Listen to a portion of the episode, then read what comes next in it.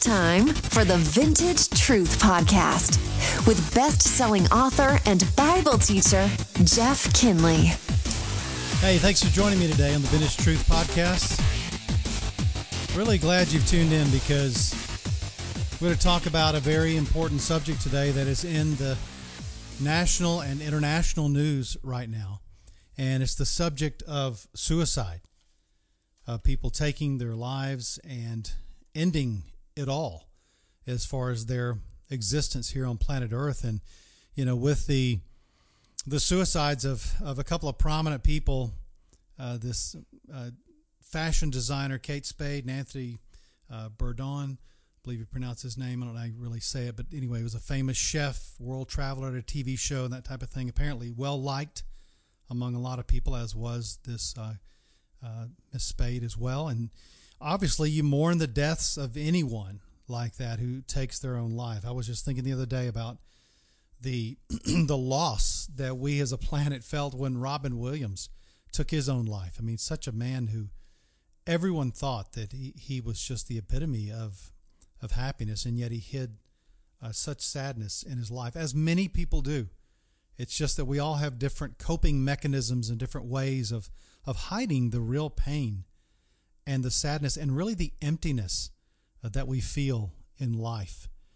You know, every year, thousands and thousands of people uh, take their own lives, and you know it would seem like it's a an epidemic nowadays uh, with a lot of uh, you have a lot of soldiers who come back from war who have PTSD and they they suffer through a lot of uh, pain and a lot of them take their own lives. It's it's a huge thing now, and even uh, there are television shows that that even um, kind of wink at suicide and that type of thing. I mean, this is a, a horrible, horrible thing to happen, you know. And I've had um, the the pain of, of seeing people that I know take their own lives. I have officiated at the funerals of those who have taken their own lives. And there's a different kind of mourning that family and friends go through uh, at a time like that. And so there's so many emotions that really converge over this subject of suicide.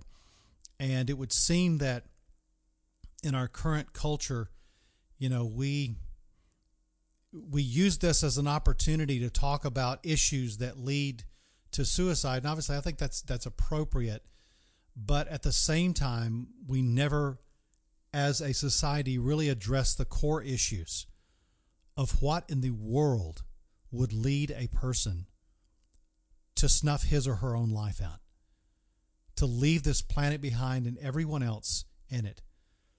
You know, self uh, uh, suicide has been called a selfish act. It's been called a cowardly act, and that type of thing. And you know, I, I think it. You know, while while some of that may be true, at the same time, it ignores a lot of the the suffering and the pain that a lot of people go through. Not in any way to justify suicide, but at the same time, when people do a desperate act like that, they don't just do it out of a vacuum or in a void. They do it be, in their mind because of certain factors that have led them to this point. For example, people who who take their own lives, many of them feel a loss of hope. They feel that they've come to a to a station of their life where they don't see things ever getting any better and they conclude in their minds that not living would be better than living like this. They just lose hope. People commit suicide over divorce, over a death in the family, over a miscarried child. They commit suicide over uh, less important things like not getting a job or not getting the job they wanted. Uh, there are, you know, girls who in college campuses who, who may commit suicide over not getting to the, to their sorority. There were men in World War II that were deemed not fit for combat who killed themselves because of that. People sense a loss of hope. Uh, also, sometimes people commit suicide because they're just they just really want to escape the pain or the suffering uh, that they're going through. They see suicide as a solution to their pain and to their suffering. You know, many people on this earth suffer in intense mental agony. And you or I may or may not be able to identify with some of that, but there are many people that suffer under mental torture And there are many different reasons about why they suffer that way, but they still, their thoughts are so confused and messed up and dark. There are people that have emotional pain that have been hurt deeply in their emotions. And also people who obviously suffer physical pain, who have some sort of physical ailment that is causing them to have constant pain. Here's the thing those patterns of thought that many times, in fact, most times, are lying to that, that person about reality or distorting or overselling the case on their situation. Those thoughts didn't just pop in one afternoon. Those thoughts were nurtured over years and years and years, patterns of thinking. And some of those things were passive. In other words, some of those things, some of those thought patterns were things that were ingrained into a person based on what others had said about them. You know, I mean, someone may have grown up in a home where their dad was abusive or their or their mom told them they weren't good enough. Or, or they just felt unworthy, unloved. You can believe those things if you want to. You can choose to believe that. My senior high English teacher told me, she screamed at the class. She said, Jeff Kinley. And then she looked at me, she said, You will never amount to anything in life. And as a 17 year old, thankfully I was a believer and I was, in my mind, I just laughed at that statement. I was like, You don't know my God, right? But those kinds of thoughts become ingrained. People tell us those things, those feelings and those choices that we make in life. Here's the thing those patterns of thought, whether they're, they're dark thoughts, whether they're self condemning thoughts, whether they're uh, abusive, self abusive thoughts, whether they're depressive or despairing thoughts, whatever those thoughts and emotions might be, those things develop root systems in your brain and in your emotional makeup. And you know what happens when you when there are deep roots? They're hard to pull up. Oh, you can cut the branch, but the roots are still there. You can cut it off at the surface, like Robin Williams did. Everybody thought he was great, but deep down inside in his heart, there were these root systems of despair and of whatever else he was going through in his life. And, you know, some of it obviously is, is self generated. Not all of it, but some of it self generated. You know, we have these thoughts, these desires, and that kind of thing. And it feels so right to think that way. I, I, I can't identify with all of that. Some of it I can.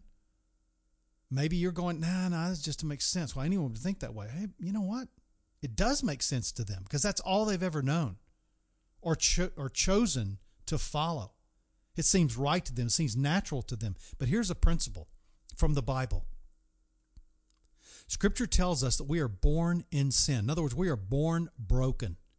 If you're born into a family, you're born into a situation where you are not nurtured to feel that you are loved, that you're important, that you have worth in this world, you have something to contribute. If you're not born into that, you're going to grow up thinking that you need more. And when you can't get more, you know what's going to happen? You're going to start to spiral. And that's what happens. But here's, here's what the Bible says Jeremiah 17 9 says that the heart is deceptively wicked. In fact, it says it's, it's wicked above all things. The heart, the human heart. It says, Who can know it? So if, if you're born in sin and you have a, a naturally deceptive heart, logic would dictate that you cannot always trust your own thoughts. You can't trust your own emotions. You can't even trust your own choices. And the last thing you want to do in life is follow your heart or follow your own desires or your own thoughts. How do you know those thoughts are right? Well, they feel right. So, when you go to the dentist, you get Novocaine in your jaw and your cheek becomes this blob of nothing and you can't feel it. That's reality to you. Guess what? Stick a knife into it. You won't feel it at the moment, you're going to feel it eventually. You know why? Because that's not what reality is. You think it's reality. You can't trust your own mouth when you're under the influence of Novocaine. And you can't trust your own heart when you're under the influence of your own sinful nature. And so you have to, in that moment, we'll talk about this later, but you have to, in that moment, choose to trust something other than yourself to tell you what the real truth is. It's like pilots who are going through pilot training. They can become inverted. In other words, they can go through clouds, and because of the pressure of what they're feeling, the gravity and the pressure, they may think they're flying fine, but in reality, they've turned upside down. And instinctively, to get out of the cloud, they want to pull the stick back and to go up. But if they do that, they're going to go straight to the ground. It's in those moments that those pilots have to trust something that they know is unchanging and that will always tell them the truth. And that something is their instrument panel. And on that instrument panel, it'll tell them whether they're upside down or right side up. It'll tell them how high they are, how low they are. It'll tell them where the horizon is. And so many pilots have died because they've trusted their own instincts instead of looking at the instrument panel. Listen, God's word is the instrument panel, it'll never lie to us. And yet, people who are under the influence of their own deceptive heart and under the influence of a loss of hope or under de- depression or despair, if you've been depressed, you know what I'm talking about here. If you've suffered under deep seasons of depression, you understand how you can't even lift your eyelids up to, to see hope, you know? It's so difficult. And guess what? You're not alone. There are many people in the Bible who suffered through intense seasons of despair and even depression. Even some of them even wanted to die. Did you know that? How about Elijah? After he had this huge victory on Mount Carmel, I think it's 1 Kings uh, 18, 1 Kings 18. After that, He's out running Jeze- wicked Jezebel, and she's seeking to to kill him. And, and he just sits down and just goes, God, just just kill me. Just kill me. I want to die right now. How about Job? Under his physical pain and emotional suffering from losing his entire family and everything that he owned. And on top of that, he's covered in this boil disease. He's suffering. You don't think he wanted to die? Yeah. He wanted to die. How about David? One of the most honest people in, in all of Scripture, David said, Hey, there were moments when he just said, You know, I have no hope. I can't even hope in myself. I, can't, I don't even know how to hope in God. Yeah, David went through intense times of despair. And I think about Paul. Even Paul, who, who was in ministry, Gosh, I wish we had time to develop this passage, but look what he says here. He says, I'm afflicted in every way. I'm crushed. I am perplexed. That word afflicted means to be like under vice grip pressure, like pressure from every side, stress, pressure. The word perplexed means feeling like there's no way out being confused or disoriented. This is 2 Corinthians 4, chapter, uh, chapter 4, verse 8. There's no way out. He goes on to say, he says, I'm persecuted. There's a word which was used for an animal being hunted down. He says, I'm struck down, he says. It's like being being wounded. And Paul knew what that was like. He was he was stoned with rocks by people. He was beaten at times. He was drugged through the streets and left for dead. But in every one of those instances, he goes, I'm afflicted, but I'm not crushed. I'm perplexed, but I'm not despairing. I'm persecuted, but I'm not forsaken. I'm struck down, but I'm not destroyed. You know why? Because Paul knew something about his life that his own heart was unable to tell him. He knew the truth of God. And yet, that despair hits even Christians. Some of the greatest preachers, the greatest Christians and Christian leaders throughout history have been people who have suffered under great seasons of darkness. Some of those were satanically motivated. But you look back on people like Martin Luther, you look at great preachers like Charles Spurgeon, I mean, if you look at Jesus himself in the Garden of Gethsemane, feeling the weight of the world knowing he is about to suffer damnation, separation from his Father. He says, My soul despairs unto death. Christ understands what it's like to feel that way. So if Satan could do anything, if he would do anything to you or to me, he'd do anything, he'd want you to kill yourself. That'd be his greatest desire, his greatest desire. You know why? Because it robs you of all chances of experiencing what God has for you in this life. That's why. Now you say, okay, Jeff, so what's the deal? So person commits suicide, where do they go? Heaven or hell? Give it to me straight. Well, there's some churches who believe that you just go to hell. I don't care who you just go to hell. If you commit suicide, that's it. All bets are off. You go straight to hell.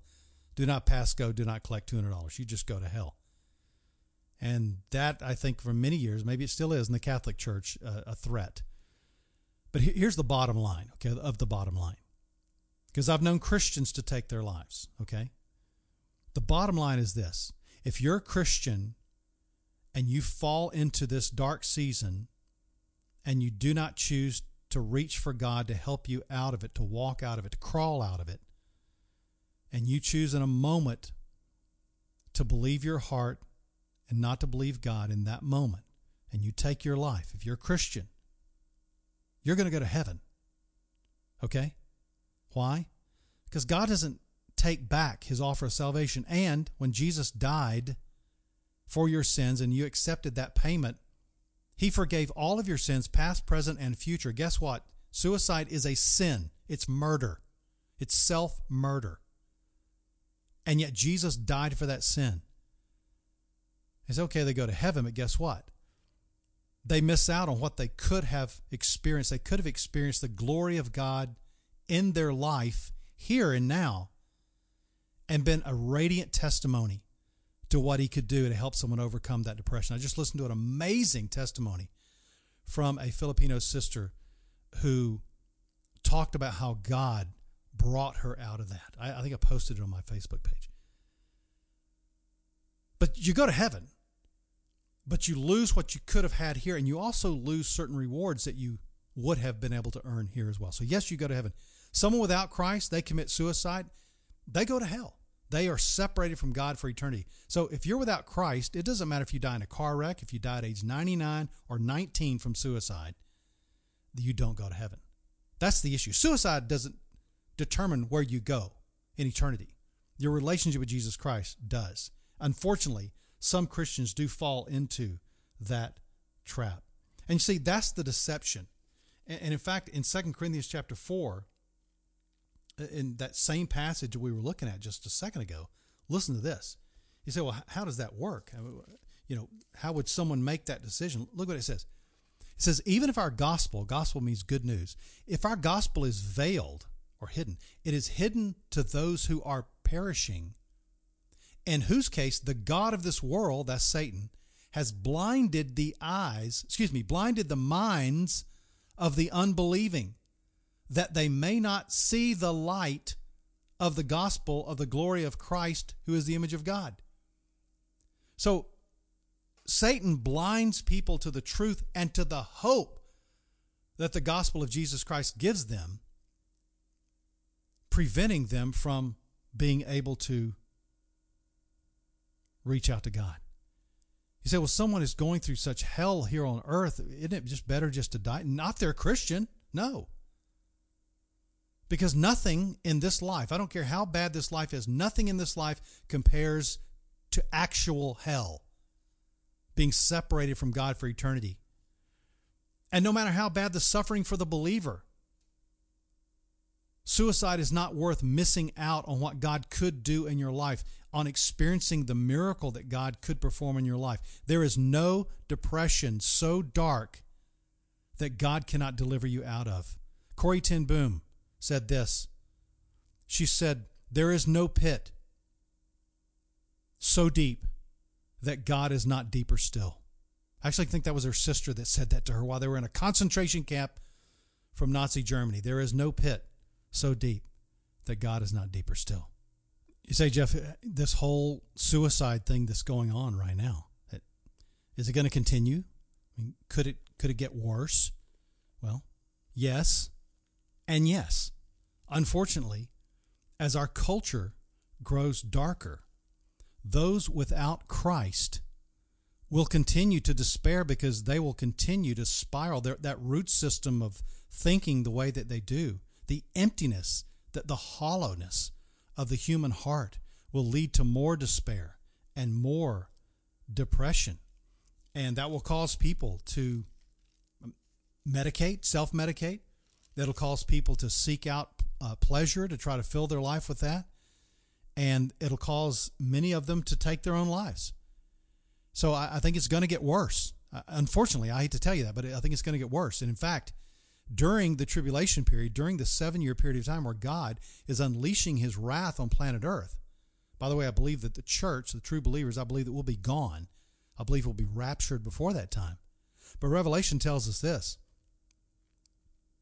It says that in uh, chapter 6, verse 16 and 17, Revelation says, And they said to the mountains and the rocks, Fall on us and hide us from the presence of him who sits on the throne and from the wrath of the Lamb. For the great day of their wrath has come, and who is able to stand? When God starts pouring out his wrath, you know what people are going to do? They're going to run. They're going to try to escape. And they're going to try to avoid the, the punishment that God is giving on a rebellious planet. And it says in, in chapter 9, verse 20, it says, even even in the midst of everything uh, that was happening it says they will they will not repent of the works of their hands so as to so as to not worship demons and the idols of gold and silver. They did not repent of their murders or of their sorceries or of their immorality or of their thefts. So during the tribulation sin's going to go up uh, sin of all all kinds. And it says in that same chapter watch this this is the end times what's going to happen to suicide in the end times.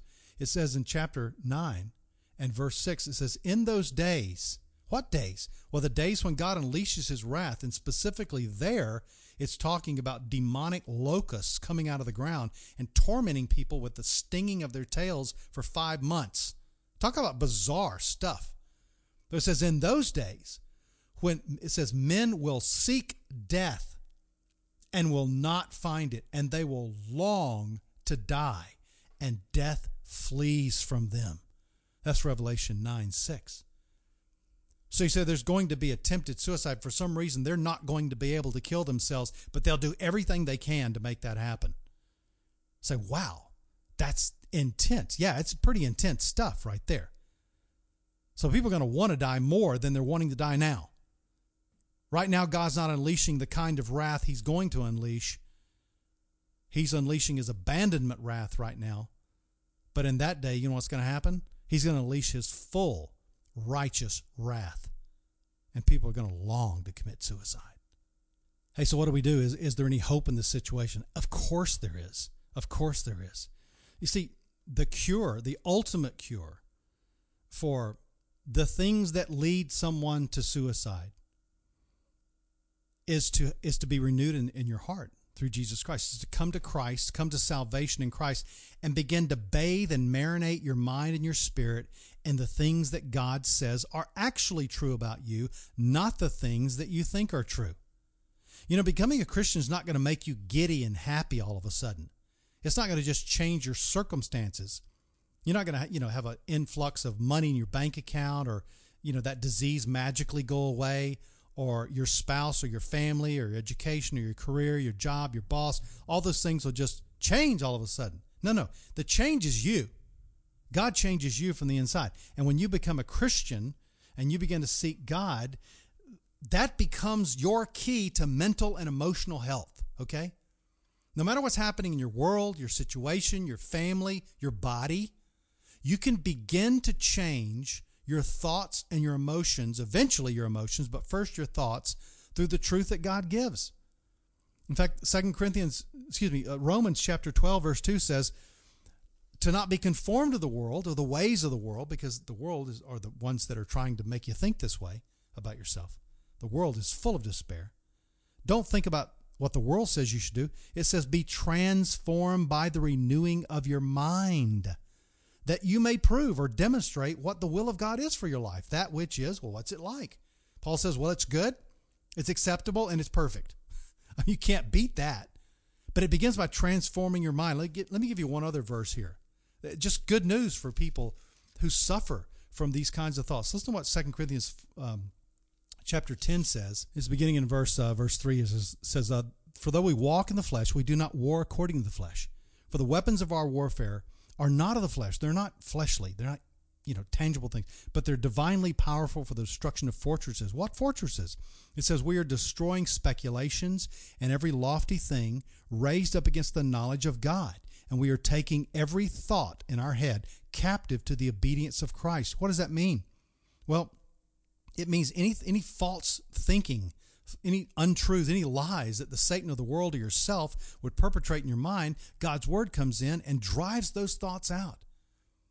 And it says in, in uh, Philippians 4, 6, and 7, and then the peace of Christ, the peace of God, begins to rule in our hearts and guard our hearts against those things. You see, that's why the gospel is good news for everyone. And we all face hard times. We all face times of despair. But listen, suicide is a lie from self and from Satan and even from society sometimes. The answer is the good news that's found in Jesus Christ. Is that an uphill climb? Is that a rocky road? You bet it is. Is there room for recovery? Is it hard to get there? Sure. But guess what? You can do it through the power of Jesus Christ. That's the good news, my friend. And that's the answer to the suicide epidemic we're experiencing in our world today. Thanks for listening to the Vintage Truth Podcast. Please subscribe and share with a friend. For more about Jeff's ministry, go to jeffkinley.com.